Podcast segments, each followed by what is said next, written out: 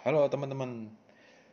Jadi podcast gatal-gatal ini karena kegatelan gue ya. Kebetulan karena ngerasa boring banget lagi WFH kayak begini nih.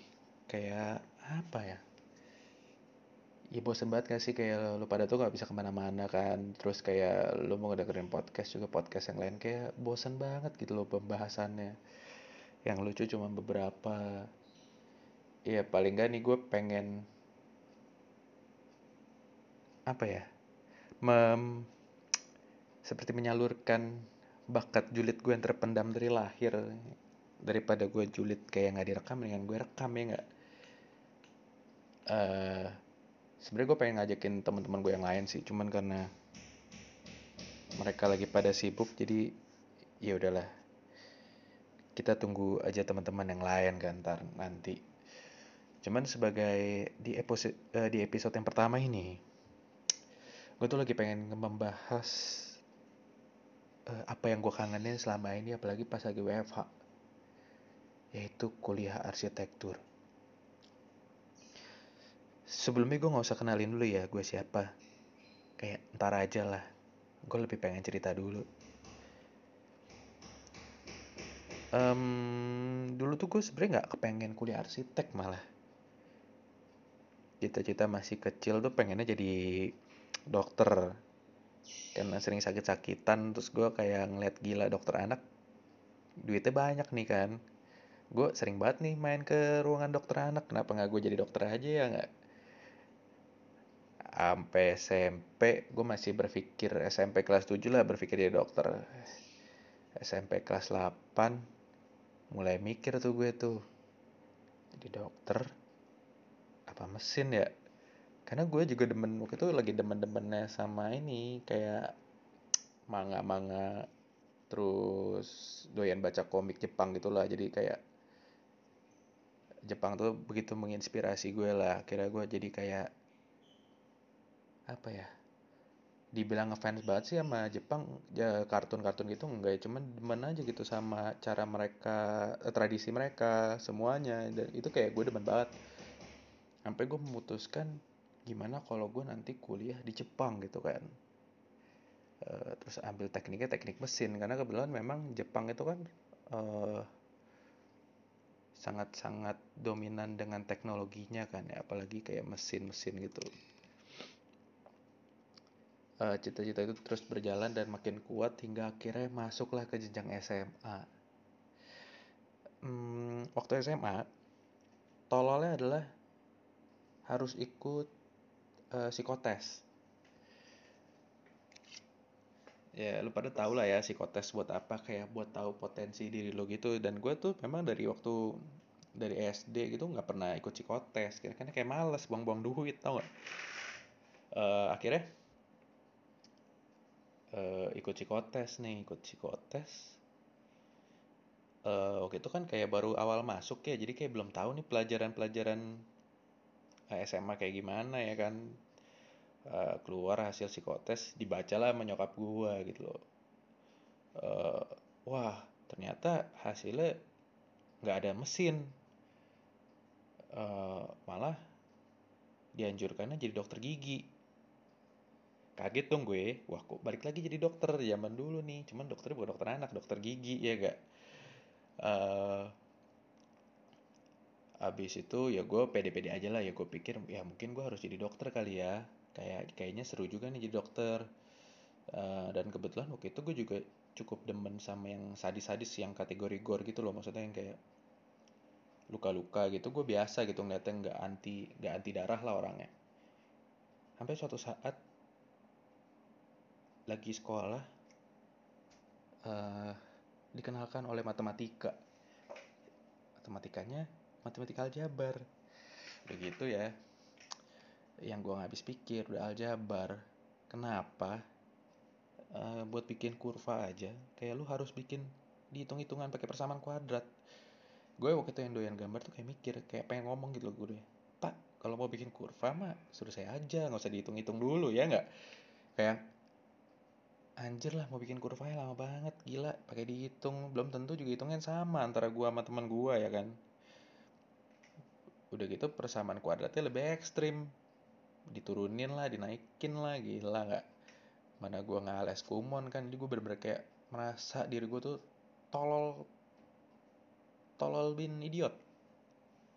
Lama banget kayak untuk mencerna seluruh angka-angka itu tuh di kepala gue tuh kayak lama banget. Matematika nggak bisa pelajaran kimia kimia juga boro-boro anjir. Nggak ada yang gue bisa gitu loh kayak kalau kimia kan katanya 80% hafalan 20% hitungan kan? Ya hitung-hitungannya sederhana sih kayak ya gue udah lupa sih mata pelajaran cuman kayak kayak CH C9 H berapa itu kayak digabungin jadi apa. Gue melihat itu tuh kayak rumit lo tau gak sih? Kayak kayak ngitungin bak kerikil gitu loh di toko bangunan. Nggak kelar kelar buat gue tuh kayak lama banget.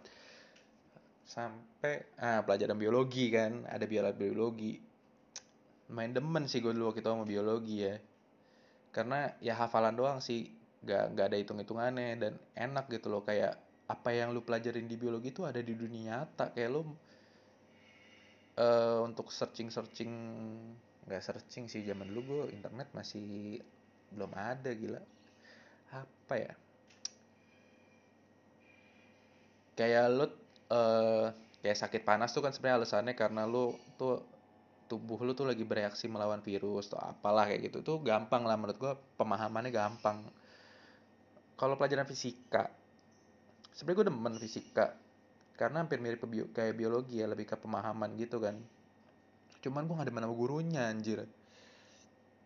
Guru gue tuh kayak apa ya? Ngegas ngegas mulu lu tau gak sih? Kayak ngegas kayak kalau ngajar nggak nyantai suka ngilang ya kan? Kayak nggak jelas gitu loh. Sampai sering di kayak tanya-tanya nama teman gue kayak maksudnya kayak dites gitu loh. Nih guru gue guru gue tuh dites. Dan kayak responnya tuh kayak ah ini orang emang nggak ada isinya anjir. Kayak ketahuan gitu loh.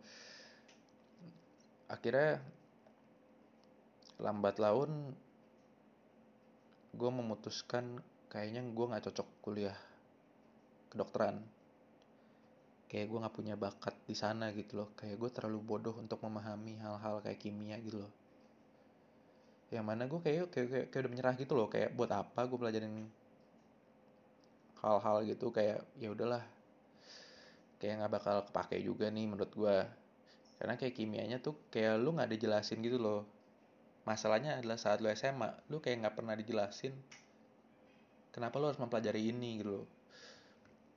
Kayak buat apa? Kan banyak tuh anak kayak anak anak-anak IPS tuh pada ngeledekin kan kayak lu buat apa pelajarin peluru jatuh? Gitu kan.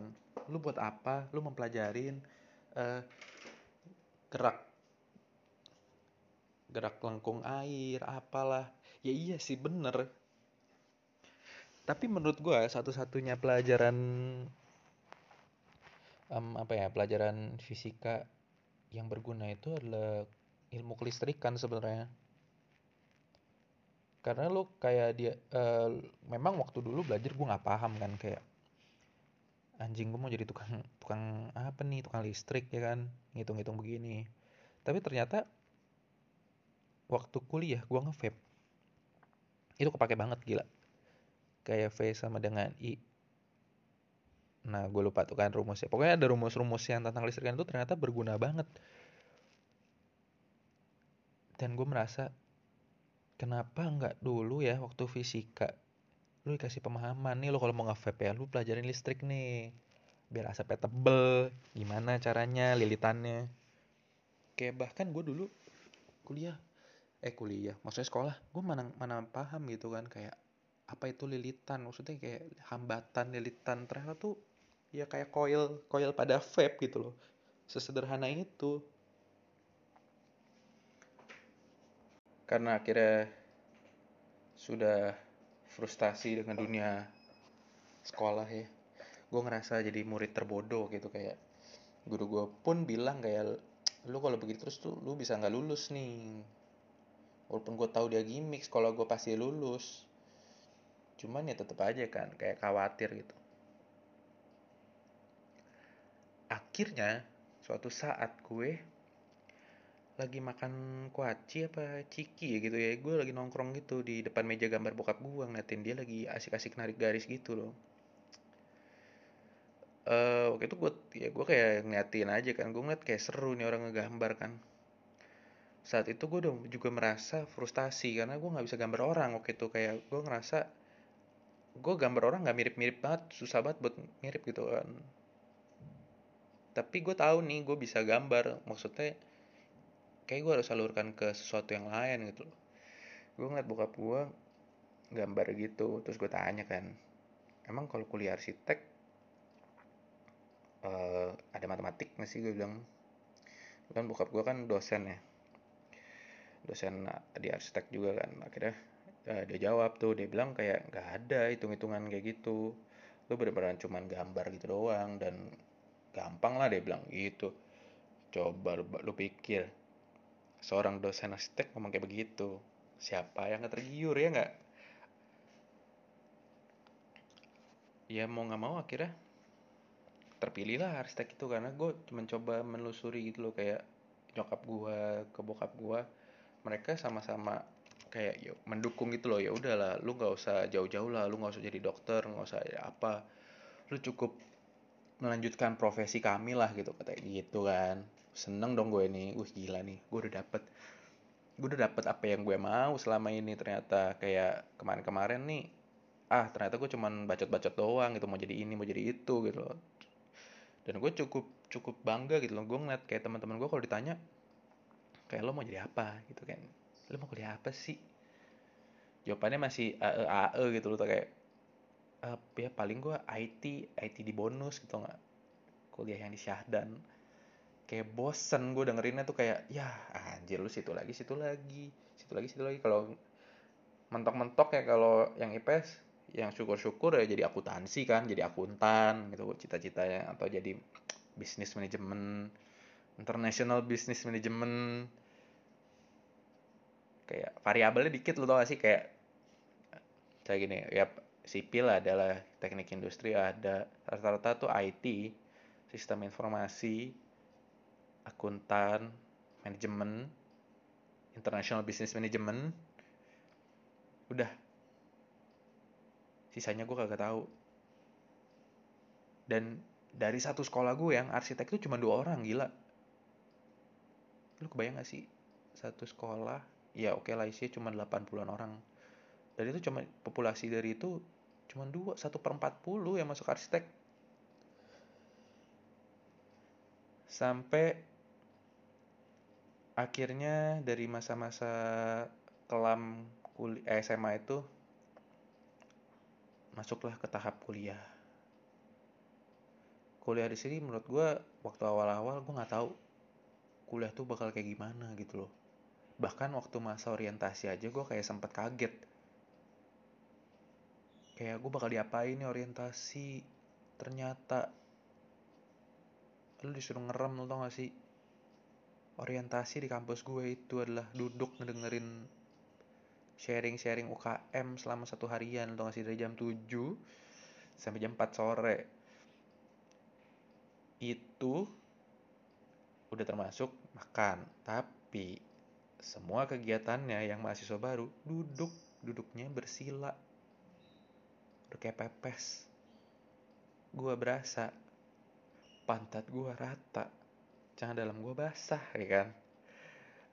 Coba jangan dalam mana yang nggak basah? Waktu lu duduk. Duduk ya. Hampir 8 jam di di karpet gitu kan. Terus isinya nggak cuma lu doang. Satu kelompok ada 20 orang. Dari 20 orang ini ada 50 kelompok ya gak banyak banget. Duduk udah empit-empitan bawa tas. Gila itu sih masa-masa mengeram paling paling tertahi sih itu. Ya memang orientasi tuh seru banget ya kayak lu berkenalan dengan orang baru gitu. Tapi tahinya itu adalah saat lu sadar gitu kayak anjir gue di, gue emang gak dikerjain di pelonco sih cuman pantat gue dikerjain ini mah. Kayak gue harus duduk ngedengerin senior senior gue menjelaskan UKM UKM dia gitu kayak kegiatan dia. Sedangkan biji gue dan pantat gue tuh kayak tolong tolong. Gila nih gue gue pengen stretching nih gitu nggak nggak bisa ternyata. Uh, dari situ gue belum mengenal teman-teman gue yang idiot. Idiot di sini nanti gue ceritain. Gue tidak bermaksud itu cuman ada definisi orang-orang idiot lah menurut kamus bahasa gue. Karena gue merasa gue waktu SMA adalah karena gue IPA lu ya jadi gue merasa kayak gue ranking terbawahnya anak-anak IPA lah karena yang lain pada kumon setiap istirahat pada debat-debat debat-debat tentang pelajaran dan gue kayak tolonglah gak usah bahas-bahas pelajaran bahas-bahas yang lain. Kayak ada jutaan topik yang bisa lu bahas gitu loh selain pelajaran. Ya memang abis itu ada PR sih maksudnya kayak ya udahlah gak usah dibahas let it go aja gitu.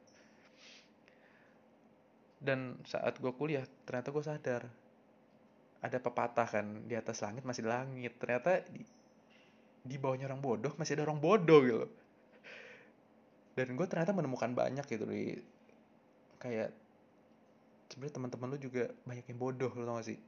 Dan bodohnya lebih kelewatan daripada lu gitu. Kayak su lu suatu saat udah merasa lu diri lu tuh kayak minder gitu kan. Anjing gitu gue nggak bisa apa-apa gini-gini. Tiba-tiba ada teman lu yang kayak lebih yolo lagi hidup daripada lu dia lebih nggak bisa apa-apa lagi tapi tetap santai gitu.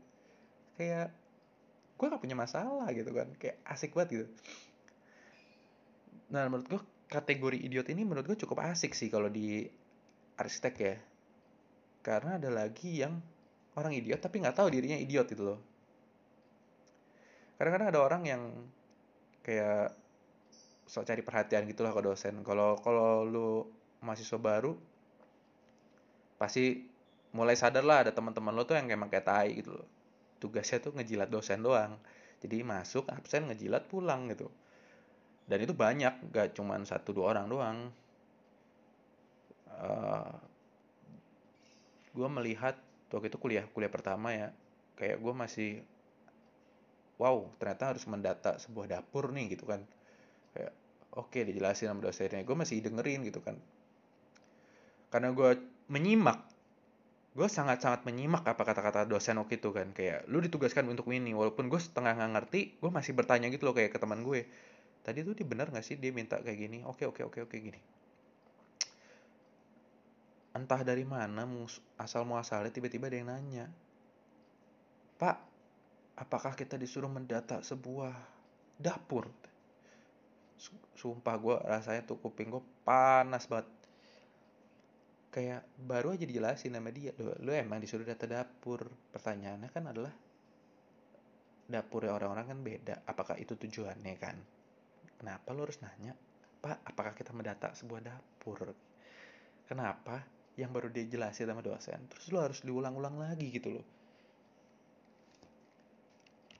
Dan itu banyak ya nggak cuman awal kuliah doang. Waktu semester atas sih juga juga begitu ya. Bahkan waktu tugas akhir pun juga banyak banget anjir. Yang palanya minta gue pukul tau gak sih kayak gue yang lagi dijelasin dosen terus gue kayak tinggal makan aja gue ngerti gitu loh kayak oh nih maksud dosennya begini nih. Terus kayak dikasih teman gue tuh gue langsung ngerti dan itu malah ditanya sama orang-orang yang memang menyimak dari awal tau gak sih? Kayak mereka bertanya-tanya gitu loh kayak pak apa benar kita harus seperti ini? Gitu pak apa benar uh, tugasnya seberat ini? Terus habis itu ngeluh pak janganlah pak berat gini gini gini. Kayak hidupnya penuh dengan protes.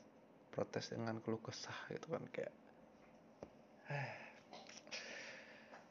tapi akhirnya uh, komunitas-komunitas idiot itu sih sebenarnya akhirnya berpisah sih. Maksudnya mulai ada batasan-batasan lah kayak kita udah tahu lah nih orang oh banyak bacot gitu kan. Oh tukang pamer nih.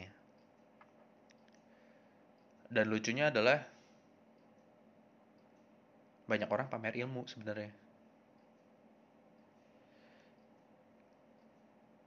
Oke oke nih. Sekarang berarti kita sekarang mau ngebahas uh, tentang jebakan dalam arsitektur.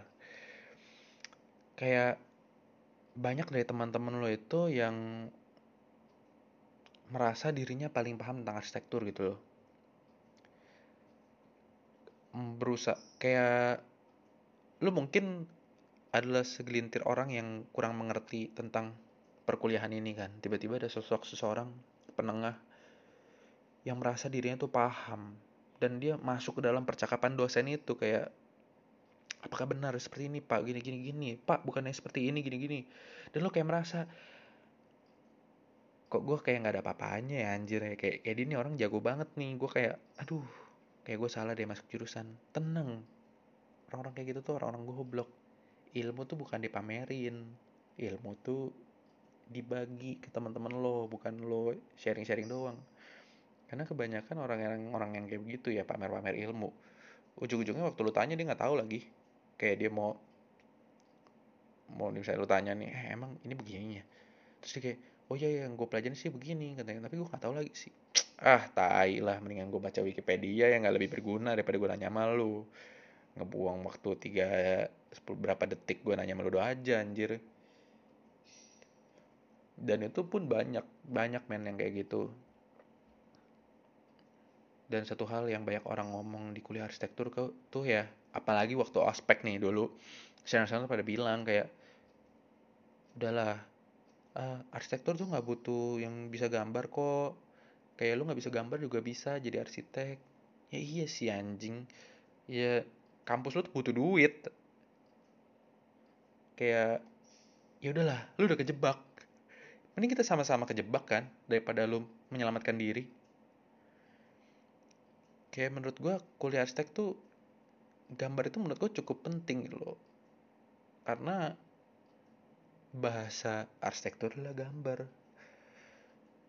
Ketika dokter bahasanya adalah berpraktek menyembuhkan orang dengan membedah arsitektur membuat sesuatu dengan gambar. Karena lu bukan pematung gitu kayak lu lu seorang seniman seniman rumah lah yang membuat bangunan satu banding satu gitu. Kenapa lu harus kenapa kayak lu apa ya ya jangan meremehkan fundamental seorang uh, gambar lah maksudnya. Gambar tuh cukup dominan gitu loh. Karena dengan gambar lu harus bisa menemukan uh, dimensi ya proporsi lah maksudnya.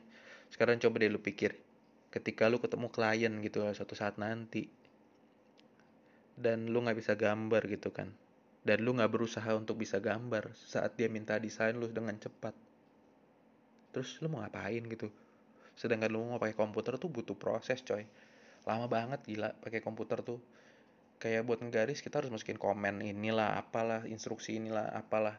Padahal dengan gambar pun dengan satu tarikan garis pun udah jadi gitu loh. Dan ini yang banyak kayak akhirnya mahasiswa-mahasiswa nih kayak apa ya?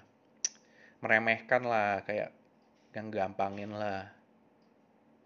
Dan emang banyak sih uh, lulusan arsitek tuh yang kayak emang nggak terlalu bisa gambar tapi uh, lebih parah lagi desainnya juga nggak bagus gitu loh. Itu banyak banyak banget malah. Kayak gue suka menyesalkan gitu loh kayak kuliah arsitektur susah-susah ya. Gue bilang di sini susah karena maksud susah adalah waktunya gitu loh lo kuliah di arsitektur tuh nggak segampang waktunya tidak segampang mahasiswa-mahasiswa lain yang bisa pergian ke mana-mana gitu loh. Waktu lu terikat dengan tugas karena tugasnya satu semester dan tiap minggu punya deadline-nya masing-masing. Belum ada MKU dan segala macem. Tapi kayak lo hasilnya malah tidak memuaskan gitu loh. Mungkin kayaknya topik ini lebih seru kalau nanti gue ajak teman-teman gue kali ya. Anak-anak idiot lainnya yang kayaknya lebih nyeleneh pemikiran daripada gue. Udah segitu aja dulu, nanti kita ketemu lagi di Gatal-Gatal episode kedua.